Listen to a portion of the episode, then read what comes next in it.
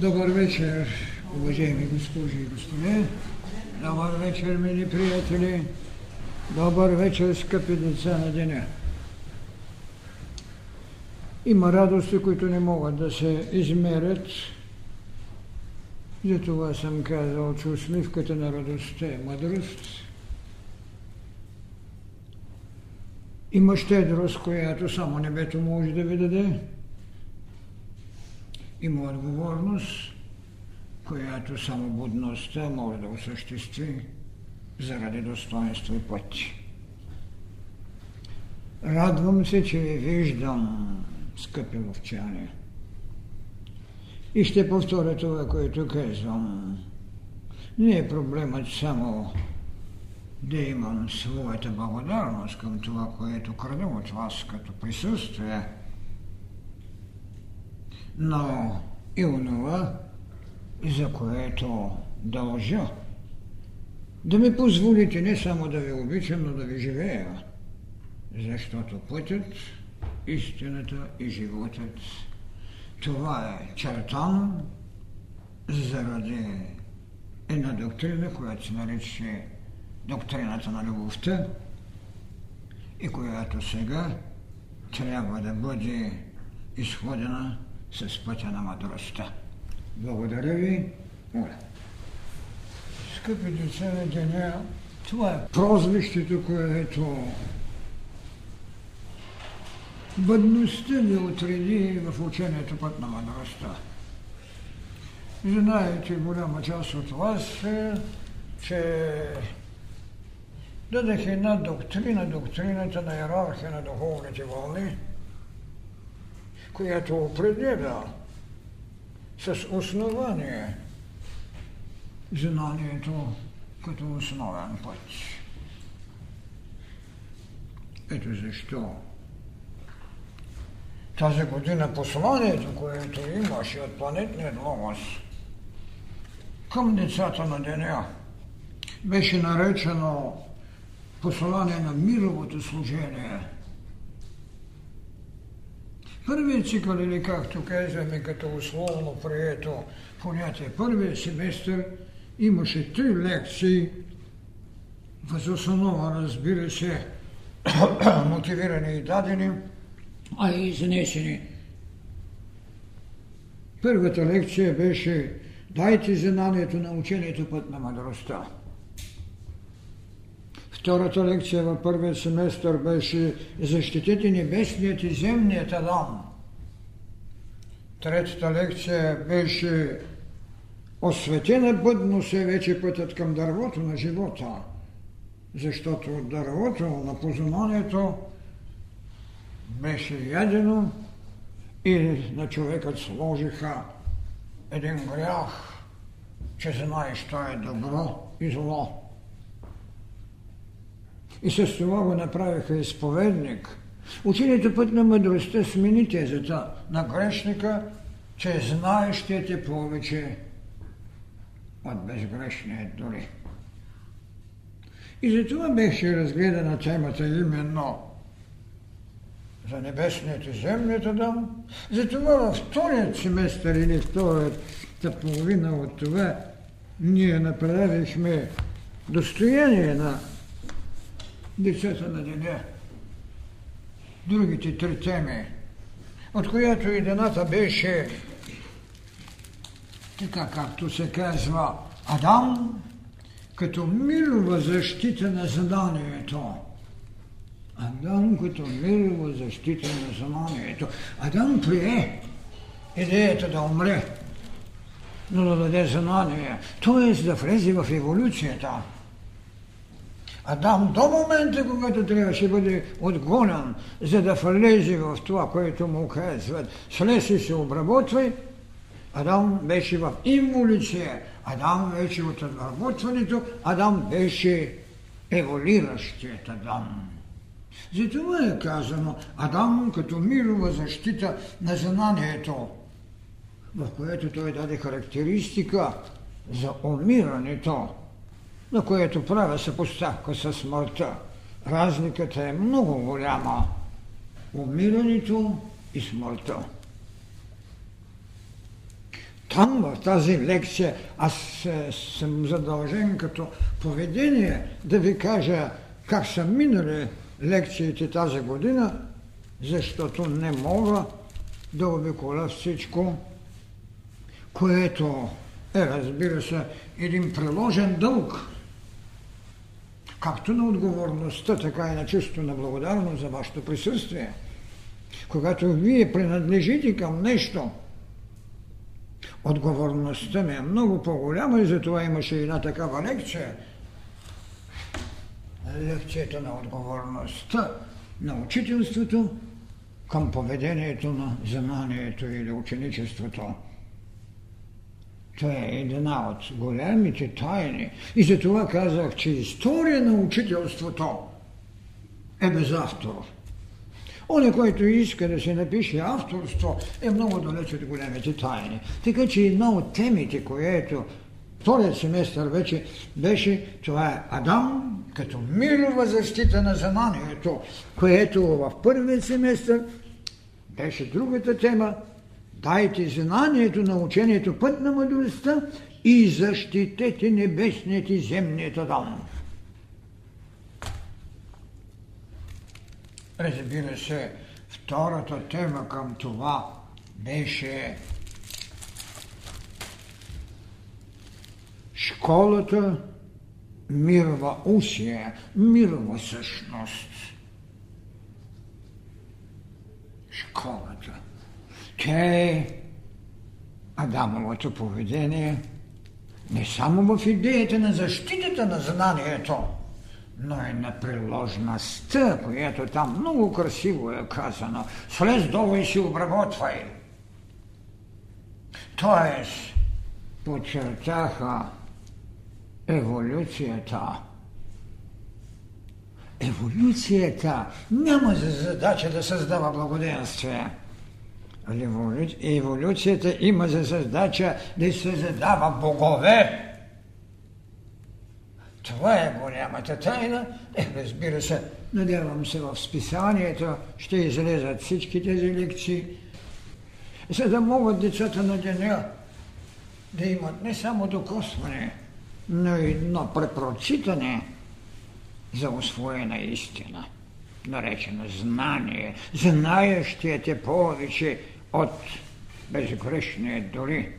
При наличието на една конституция на битието, която един Христос каза аз и отца сме едно, и в същото време една планетна социология, която ви е казала една странна истина, която, слава Богу, ми казаха, че и по канал едно са е казали. Няма зло, има не еволюирало добро. Така, тази лекция, школата като мирова същност, школата, за която казах, кой е? Адам ли е школа или Ева? Защото Ева пренеси плода на изкушението. Ама какво изкушение? Да знаете. Но да приемете. Заплахата дори на един творец, който ви казва, че ако едете от това дърво, вие ще умрете. Да приемете да умрете, за да създадете култура. Култура на умирането, за да може вашето потекло чрез изведеното от реброто Евено Адамовото поколение да създаде каква теза? Теза за смъртта, която отрича безсмъртието. Безсмъртието. Чрез кое? Чрез възкресението. Чрез тази велика оренда, която прабългарината е носил ханата в главата, чрез тази змия огън или кондалини, която изтокът ви дава, и чрез това, което културата на религията ви е казала, че когато сте сътворени, сте получили какво? Дихание. Дихание. Ето това са носените дадености, с които безспорно обиколих страната и както знаете, ви предавам тяхните събожнически построви. От Кърджере до Видин, до Белоградчик, до Монтана, от Варна до София, от Пловдив до вас и всички други места, които обиколих, за да може последната лекция от тази, така да се каже, година на посланието на служението е аурата на мъдростта. Аурата на мъдростта. И безспорно, когато исках, което правя обикновено, със всяка лекция да намеря един надслов, с който да характеризирам, защото когато говорих за сакралната революция, аз наистина поизбродих доста голяма книжнина, за да се чудя какъв надслов да сложа. И сложих, оставете мъртвите да погребат своите мъртваци. Тогава може да прави сакрална революция, да създаваш идея за едино Божие при наличието на митологичната плътност от хиляди божества, стихийни, но съвършенни, ако щете и в грешките си. Защо? Защото те са част от онази култура на доктрината, която дадох, именно ерархия на духовните вълни. От сътворението, което го сложих в идеята на тези духовни вълни, защото идеята на сътворението стои един основен принцип. Вие трябва да определите битие на принадлежност с развитие.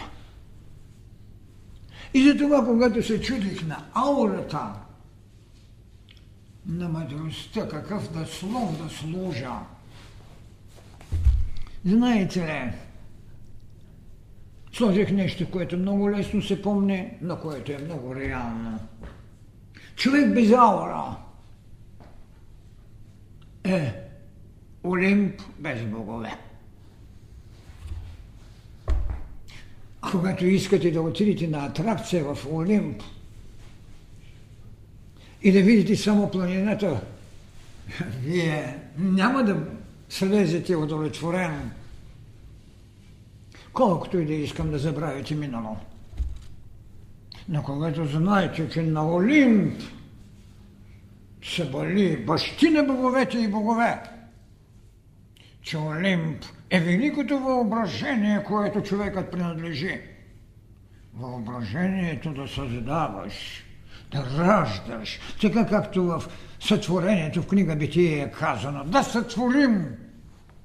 Да сътворим. Какво? Човек. Идея. Идея да сътвориш човек – и на този човек да предоставиш не само планетната плът, а и диханието си, и образа си. Да създадеш бъдеще. Създадахме човек по образ и подобие и в тази, тази лекция, когато изнасях, не мога да се спомня къде беше. Пловдив ли, София ли беше? А, в София беше, да. Когато една журналистка ми постави въпросът, добре, господин Толев, така, пантокреаторът, защото за мен аурата на учението път на мъдростта е пантократорът. Онзи, който може да носи планетата в ръцете си, а не планетата да го носи. Това е една от най-великите тайни на бъдещето. И една от най-достижимите дадености. Пантократорът. Добре, когато казвате, че пантократорът носи планетата на ръцете си, носи ли и човекът? Да. Защо? Защото човекът е създаден от земната плът. от земната плод. Така ние получаваме една от най-големите тайни, която съм разгледал в идеята. Адам да умира, Христос да възкръсва. Идеята за възкресението ви се задава нещо много странно. Се задава ви идея за едино същие. Как учението път на мъдростта намери възможната и плътна, и духовна, и мисловна идея за единосъщие, без да обиждаме никого? Чрез понятието не врагът, когато трябва да обичате, не онзи, на когото око за око трябва да изводите, не онзи, когото трябва да отмъстите, а събожникът.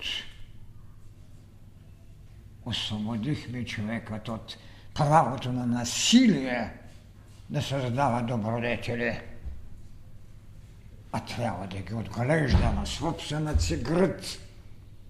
И това го прави Христос. Затова в едно от посланията имаше извървете своите голготи. Хвърлете като цея външната сила на възкресението остана в Египет.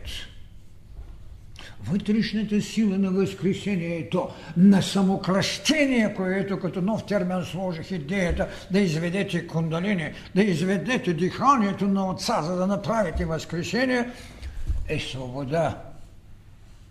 Най-голямата свобода. Двобоя между дух и материя. Затова съм взел триъгълника, горната част на триъгълника – на кръста и вътре змията.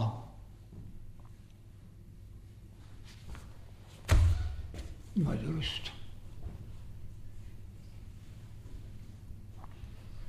И Херамес много добре казва, устните на мъдростта се отварят само когато има кой да слуша. Иначе не се говори мъдрост. А тя в иерархията на духовните вълни – е наистина присъщна потребност на човекът Бог в развитие. Затова аурата. Аурата. Защото човек без аура е Олимп без богове. Планина. Атракция. Но Олимп с богове какво е? Олимп с богове е култура. Култура. Колкото и да, да казвате Олимп е планина, Олимп си си остане винаги култура, когато знаеме, че там са бащи на боговете, че там е Зевс, че там е Хера, че там е Аполон. Олимп с богове е култура. Олимп без, без богове е човек без аура. А има ли човек без дихание? Ли човек без иманация? Той не е човек вече. Дори някои от животните имат доста добра аура. Е, разбира се, един ихтиозавър сега би залял света със своята аура, но той трябваше да се отиде. Защото днеска ме пита един, ами изполините, да, изполините са били много потребни, защото е имало ихтиозаври. Сега изполинът също няма место и работа, защото няма и ихтиозаври. Трябва да се съобразим с еволюцията и това, което в лекцията си за сакралната еволюция идеята да сменяме боговете, да сменяме многобожието с единобожие. Дори да смениш многобожието в образ човешки е било цяла култура от тотемността на едно животно, което още стои като символ на различни политически организации или държавни формации. Това е голямата тайна. Еволюция и сакрална революция. Иначе си има революции. Има си революции социални. Те ще ви кажат свобода, братство, равенство. Или те ще ви кажат, пролетари, от всички страни обединявайте се. Липсваше една основна истина. Вместо пролетари да кажат гении. Имало е революции, но аз говоря за сакрална революция. И говоря за еволюция, която е привършила, когато, когато е започнала, т.е. когато Авраам отиде да се развива, т.е. Адам отиде да се обработва, до тогава Адам имаше инволюция. Той беше в непосредствена близост със своя сътворител. Но какво имаше в него? Имаше само емолюционност, но не беше още с това, което казваме човек, на когото е предоставен и насъден рай. Рай не е градина. Мене ми изумява културата на институтите, които още не са дали определение, че раят никога не е бил градина, в която се разхожда по хладена Господа. Не, раят е мисловното поле. Раят ще си остане мисловното поле и там добре е казано.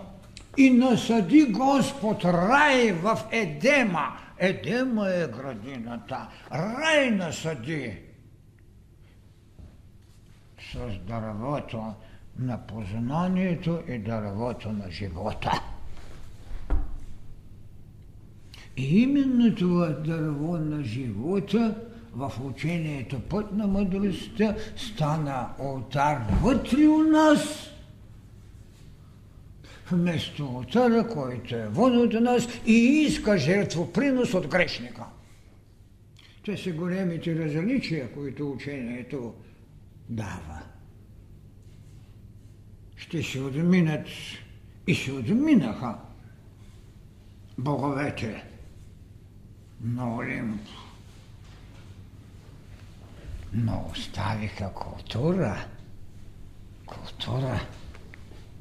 Не всичко в тази култура, в прецененото съвремие има достатъчно величие и необходимост. Но има едно знание, което не можете да го отречете, макар че те не са проповядвали знание. Знанието е в доктрината на мъдростта. Но има, защото никой не може да отрече, че един антей, който като стъпи на земята е непобедим. Но не може да ни се приеме, че на това се намери решение. Посветеният Херкулес научи тайната, че ако вдигнеш антей на една педе от земята, може да го победиш. И това прави. Ето духовната потреба. Ето вложеното подобие, а не сътвореното. И тук е битката, която Христос даде чрез идеята си на възкресение. Двубоя между дух и материя, която материя се определи като зло.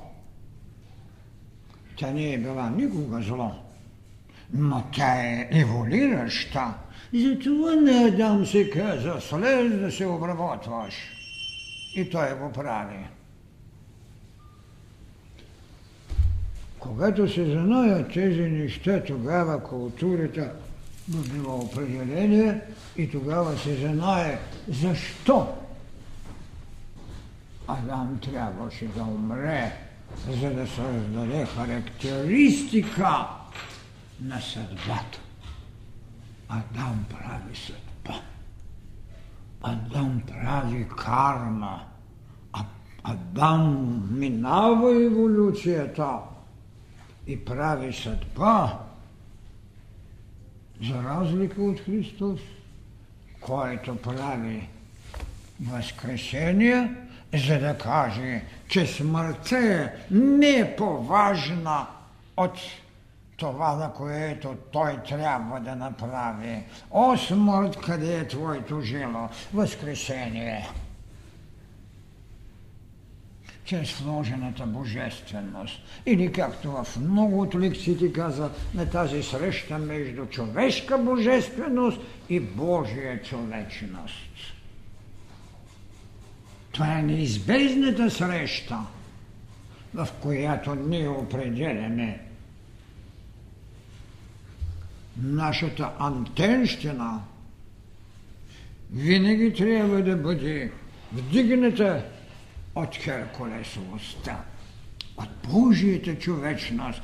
Трябва човешката божественост да прави култура на безсмъртието. Това е тайната. Затова казах, човекът без аура е олен без богове. Разбира се, когато трябва да се търси преводът, що е това аура, римляните се казали, т.е. Те са рекли, или латинският език го превежда като лек ветрец, като способ, като иманация. Далечният изток го превежда като светлина. Окултните учебници го дават като еманация с разцветки, според възможността на моралната висота на човека и изведената сила на кондалини. И според разцветката говорят за добрата аура, за лекуващата аура, за аурата, която преобразява. И за това общо прието е да се каже, че виолетовата аура била най-хубавата. Разбира се, този, който разбира от цветове, знае защо съответен цвет, защото те имат своя гама. Но това за мен е проблемът на окултистите от разряда на умуването, а не на посветеността. Египет не умува, Египет посвещава. Но те нямат идеята за възкресение с самокръщение, а с кадуцея на Хермес. Кадуцея на Хермес взима аурата на планетният логос. Защото планетният логос е акумулирал енергията на безпричинната причина. Безпричинността, на която не може да дадете характеристика, в този смисъл, тогава аурата е еманация, тя е енергия.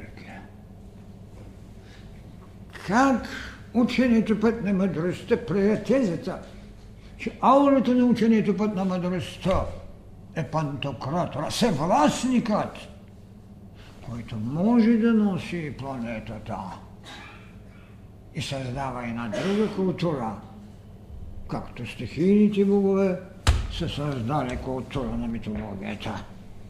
И така, какво излъчва и на аура? Първо тя излъчва и на знание. Това, което за нас Адам е именно дързостта, която накара Ева да донесе плода. Едно прозрение ви дава знанието, за да разберете правото си на присъствие. Човек трябва да разбере защо присъства. Това е знанието, което чрез прозрението ви дава аурата. Човек знание, чрез прозрение. И имате след това свобода, чрез отговорност. Защото трябва да можете да понесете откровение, което ви казва, че всичко ново творя. Че се задава ново небе и нова земя. отговорността за свобода от минало. Това е голямата истина. И вие като не може да я понесете, вие давате отрицание на аурата. Но тя е непобедима. Тя изразява същност и бъдеще. В този смисъл идва след това голямата идея на събожника, която ви освобождава от тревогата за едино същието. Събожникът е вашето родено дете. Той не е ваша добродетел, над която можете да, да бъдете доволни или недоволни. Когато е събожник, вашето недоволство се изразява в грижа и жертва, а не в отрицание. Събожникът ви дава основание, че има едино същие, защото е събожник. И още нещо. Той ви дава идеята да станете съсътворител, както в тезата на, на битието стои да сътворим, а не да сътворя. В този смисъл идва една идея за бъдещето чрез иерархия на духовните вълни. Тази доктрина, когато дадах, беше най-доброто облегчение на мировото съзнание, защото трябва да се прави разлика между мирово съзнание и планетно знание. За да не упражниш насилието, нито да искаш 10 Божи заповеди, от които нито една не могат да изпълнят, а самият този, който ги занесе и наруши петата заповед не убивай, но и сей трябва наистина иерархия на духовните вълни, като идея на бъдеще, да подскаже на онова, което му останало минало да се отива. Христос направи тази теза пред еврейството, но те го направиха богохолник, а и Римската империя го направи бунтовник. Но Римската империя намери една много интересна фраза да уневини престъпността си, като каза, че ще измива ръцете от тази невинна кръв. Това е държавата, която може да ви уневини но не е институцията религия, която отмъщава. И това направи еврейството. То отмъсти на Христос, че ги сменя в идеята на духовните вълни. Око за око, зъб за зъб, обичай врага си. И ако някой ти удари от едната, дай другата. Това е голямата тайна на аурата на мъдростта. Свобода от минало. Но ако разбираха от това, което известните науки са дали, така наречените коренни духовни раси, тогава нямаше наистина да има съпротива и нямаше да има невинна кръв и нямаше да има богохолници. Това е идеята на събожника в бъдещата култура на учението, път на мъдростта. Тя ви дава основание за едино същия и за да направите този единосъщник съпътник в идеята на сътворението. И най-после трябва да кажем какво е това, което учението път на мъдростта Това е вече школата, която създава и осъществява културата на аурата. Както Олимп съхранява културата на боговете, така школата в своята преложна воля съхранява това знание, което аурата излъчва, това, което един пантократор или съвластник може да защити Божията човечност чрез човешката божественост. Това са нещата, които човечеството прави аурата безспорно наплодва новото небе и новата земя. Там, където няма да има зло, а не еволюирало добро. Така вие обезоръжевате да се създаде форма на престъпността в лицето на злото. В този смисъл тогава новото небе и новата земя няма да имат нито сатани, нито ангели. Тази армия от служители на насилието и проклятието е освободена. За радост про българите точно това са имали почти 2-3 хиляди години преди Христа. Те са имали само един Бог и в същото време към този Бог Тангра няма нито ангели, нито сатани. Виждате ли каква психология има в българина? Много интересна теза.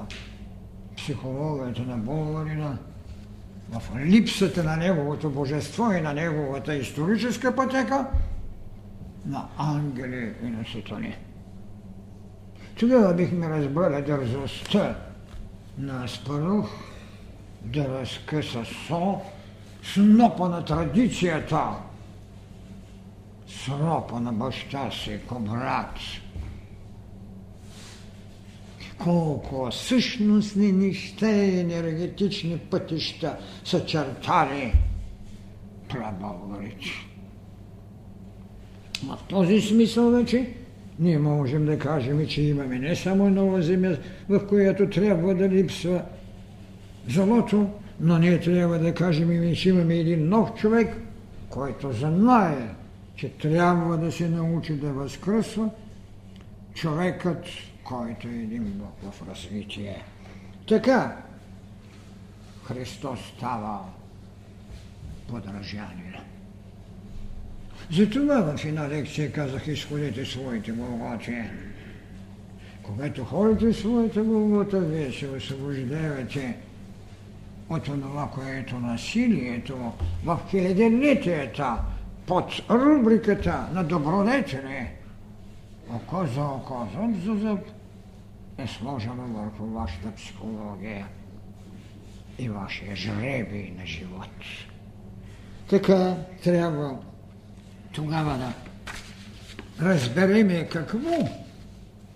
Дали всяка духовна вълна, която съм определил в тази иерархия, има една своя аура.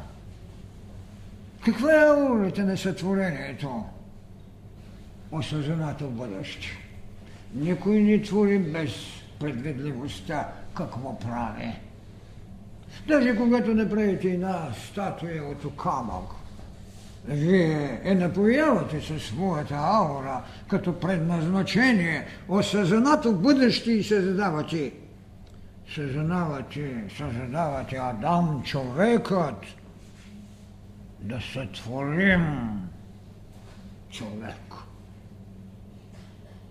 на когото давате име Адам, което значи ум. Само Лед Битер беше написал една книга миналия век – идеята за рая. Раят мисловното поле. А те ходят на разходка в рая и така се го искат като благодатно место, защото огнената гиена там ще ви повреди. Това е аурата на духовната вълна в нейната първа даденост сътворението като осъзнато бъдеще. В същото време, когато трябва да говорим и за митологиите, каква е аурата на митологиите? Изграждане на мисъл форми, изграждане на храм без и насаждане на рай. След като сте имали предвидливостта за осъзнато бъдеще на сътворението, ето от сътворение какво създавате. създават човек. Човек. Адам. Мисъл. Какво даде Адам? Ми Адам даде най-същественото на една планета. Създаде, така както казвам, реблото, платформата на родилната отрова. Ева. Ева е, не е сътворена. Ева е създадена. Друго какво даде Адам? Чието непроменливост никой не смее да направи. Имена. Имена. Имена на всичко сътворено. Колкото и да е обидно име и на таралежа даде. Дали от неговите будоли? Вие ще направите култура или не е въпрос, но е име таралеж. Или крава, дали е садовска, или швейцарска, няма никакво значение. Той ги нарече крави. И до сега са крави. Аз не знае за скъдността, с която е пистял да каже име на политиците, но както и да е. Това е малко ирония, която обичам да правя. Аз не мога без ирония. И е редно, защото това е наистина будило таралежа. На дати имена. Близотиите сега, които кръщават имена, това е само развращение, но не име. Името е човек. Името е крава, името е таралеж, името е дъб и така нататък, които имат аори. Имат аори. А в същото време какво ни даде правдата? Даде ни кодекса на поведение, наречено възмездие в десете Божи заповеди, което този, който ги занесе, ги наруши първи. Моисей, когато видя, че евреите играят около златния телец, разпореди на своите подвластници да избият 3000 души. И как искате бъдещото поколение да ги изпълни? Hm?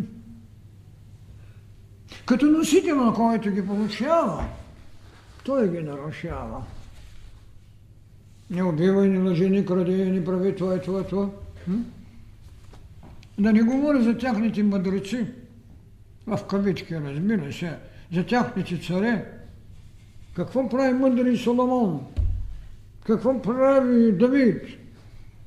Праща Ура на войната, за да му вземе жената. Това са ужасните неща. Как искате, когато тази аура излъчва тези неща? Едно битие.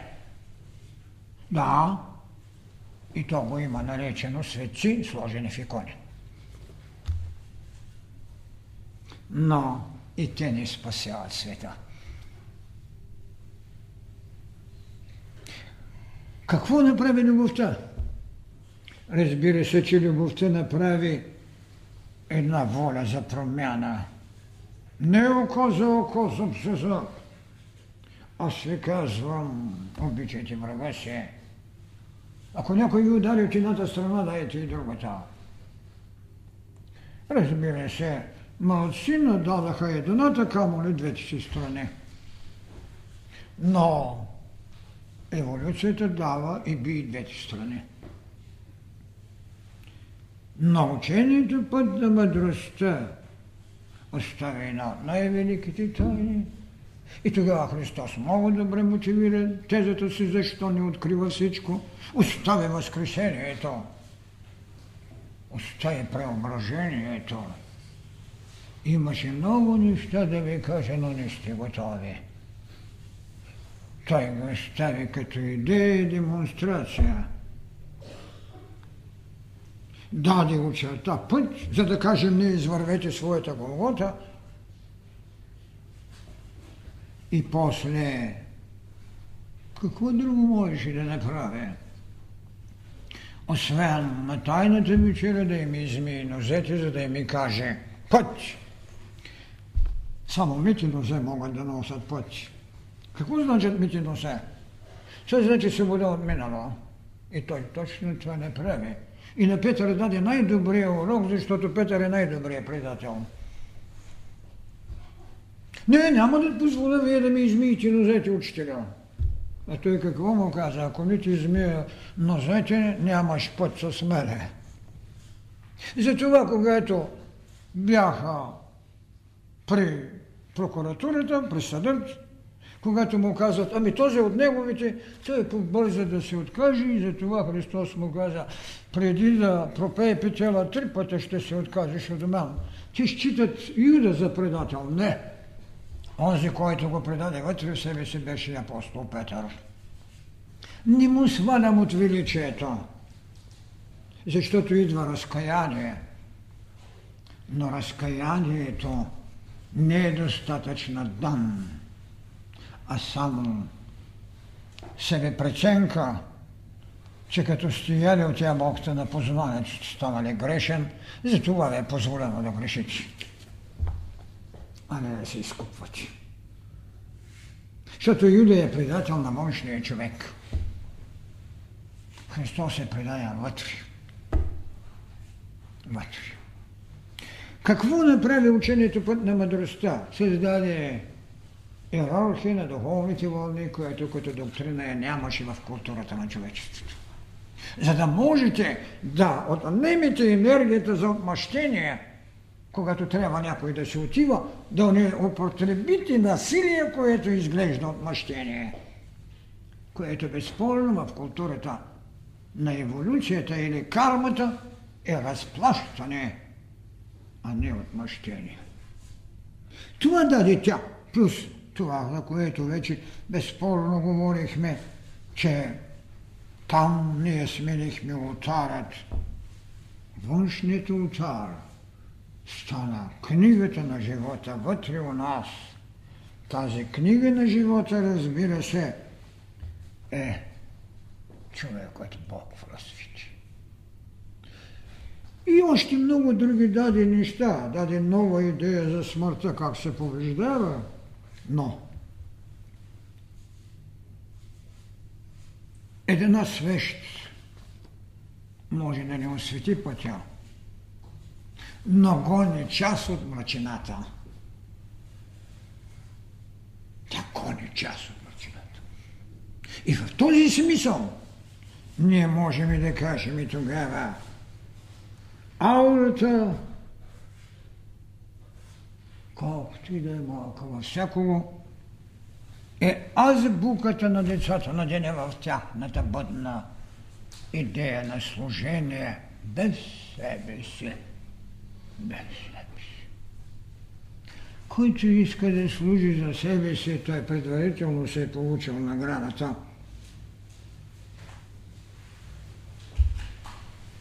А тя на повечето случаи е част на милостиня, отколкото на щедрост, която като дарение в човека, наречена будност или дихание, не бива да бъде ощетявано от нашата невъзможност да бъдем щедри от това, което сме получили. А камо ли да изявиме своя щедрост –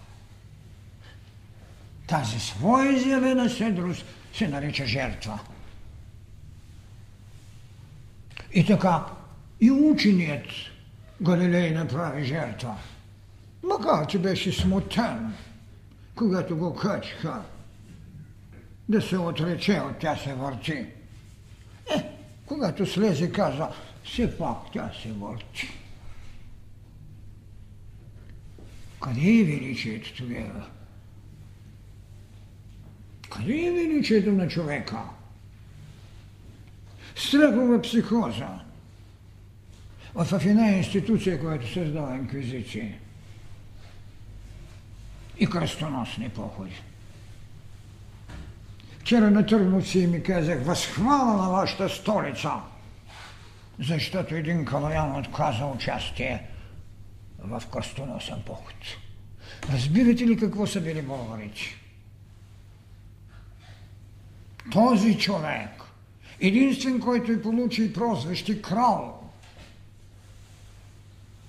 този човек не прие да участва в кръстоносен поход. Какво е носил българина? Отделно е каква е българищината, която като славянска смесеност създаде твърде много неудобства за историческия ни път, а после се питаме защо имаме рабство. Ето, вижте, това е аурата, е азбуката на децата на деня. Само на едно место Христос казва, деца, може да има апостоли, може да има посветени, каквото искате, няма деца. Когато Възкрисва отива край езерото и те ловят риба, и той казва, деца, имате ли нещо за ядене? Те нямат. Ами цяла нощ хвърляме, ама няма. Къде хвърляте ги пита? Отляво. Не. Хвърляте от десно. И хвърлиха от десно и не можеха да извличат мрежата пълна с риби. Винаги съм казвал, че десното е бъдеще, лявото е минало.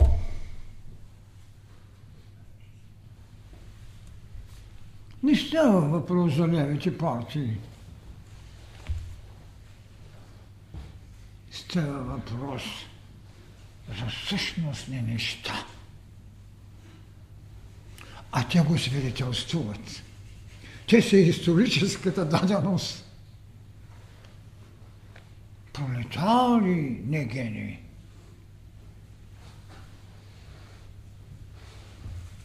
Аурата на България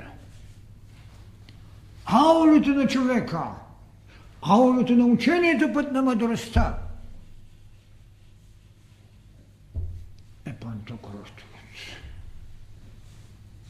А всяка една от тези духовни вълни, минали или бъдещи, имат аури.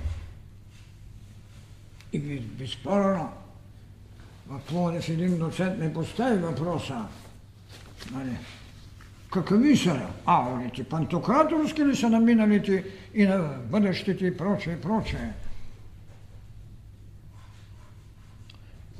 Разбира се, аз никога няма да направя равенство между пантократорът и логосът.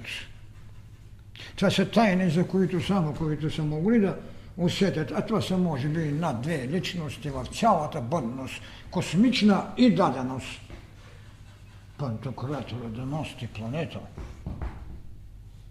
Въпросът е може ли да я творите? Но това са неща, които не мога да кажа. Не, че не зная, това е отделен въпрос, но не мога да кажа. Така че всяка духовна вълна е имала своя аура. Духовната вълна на мъдростта обаче е пантократорът. Той е който може. Мъдростта е чрез знанието, което ще ви направи свободни, както казва Христос. Истината ще ви направи свободни. А истината не може да дойде от добродетелите. Тя идва от прозрението, от знанието. Зато и няма дърво на добродетелите, а има дърво на познаване добро и зло. Но да изгражда уж добродетели. Това е голямата тайна. Пантократорът е носи. Така че всяка духовна вълна ще има. И има ли са своите аури. В нашата литература, така както ще ми позволите да призная, че много обичам Пен Славейков. За мен това е най-безспорният гений, дори от световен размер. Може би жал ме вашата понякога, че почина преди да му отсъдят, защото тогава се превежда неговата кървава песен и неговите поеми. Нобелова награда. Защото няма в светът. Има един слепец, който написа митологиите. Има един глух, глух който написа девета симфония. Не е нужно да се оглушава и да се ослепява, за да правите култури. Не. Нужно е прозрение, а не зрение. Зрението прави констатация, прозрението прави творчество. Зато и си го обичам аз Пенч Славейко, защото единствен света каза Бог и България е единство в двойна плът. Няма в световната култура някой да направи плътта на родината си плът на Бога. Това е равносилно на възкрешението, което прави Христос. Бог и България единство двойна плът. Е, почина, ни се давали на мъртвите награди, не можахме да вземем Нобеловата награда. Може би опазиха на от ще славя, защото не сме навикнали да бъдем щеслави. Навикнали сме да бъдем само достойни, достойни заради величието, което не награждава Божията ръка. И така, едно стихче искам да ви прочита. Как този човек е благодарен на своя баща. Както човекът трябва да е благодарен, или човешката божественост трябва да бъде благодарна на Божията човечност, на своя баща. Ето какво пише Пенчо Славейков. При Твоето Слово, а своето прибавих – дела приумножих при Твоите дела.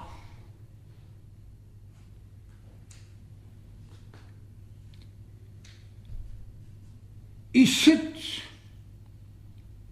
на бъдното да чакам се изправих. С теб. Две са подвизи увенчани чела. Не е въпрос, че не съм научен да коленича. Когато има величие, и това мога да правя. Това е изумително. Това е изумително. При Твоето слово, а своето прибавих. Дела приумножих при Твоите дела. И съд на бъдното да чакам се изправих. С Теб. Две са подвизи овенчани чела. Не знае. Върху тази тема мога да говоря дни.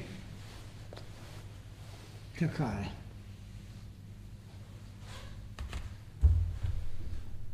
Тя не може да бъде изчерпена по същност. Аурата, като личен път, и аурата като мирово служение. Затова казвам, какво трябва да направи, кой може да бъде пантократора? Идете и кажете на Червена море да се раздели и признаете, че оттам трябва да мине един белязан народ. Идете до инака на Раудорете и кажете, дай ми извор на вода, дай ми жива вода. Идете и намерите своя Витлеем, за да дадете една звезда като подоводия. Идете и дайте. Направете и на своя тайна вечеря, дайте и на тайна вечеря за да кажете, че има път. И най-после извървете своята Голгота,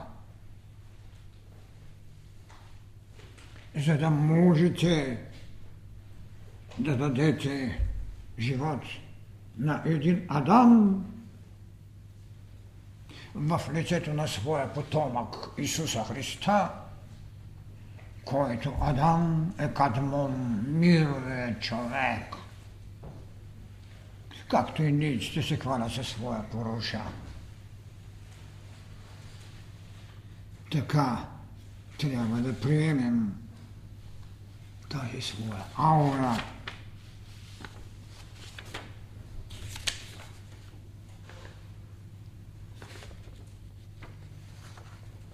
Тази голяма идея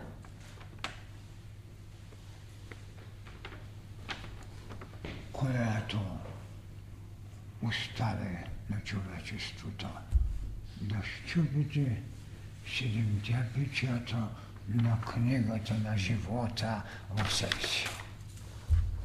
Тогава вие сте Адам, тогава вие сте пантократора,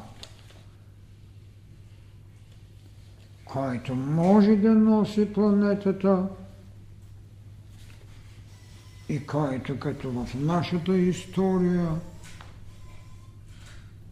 може да разкъса снопа на традицията, бил той Кобратов. Това е голямата тайна. Аурата на мъдростта. Това е бъдещата духовна вълна. Това е културата на човекът Бог в развитие.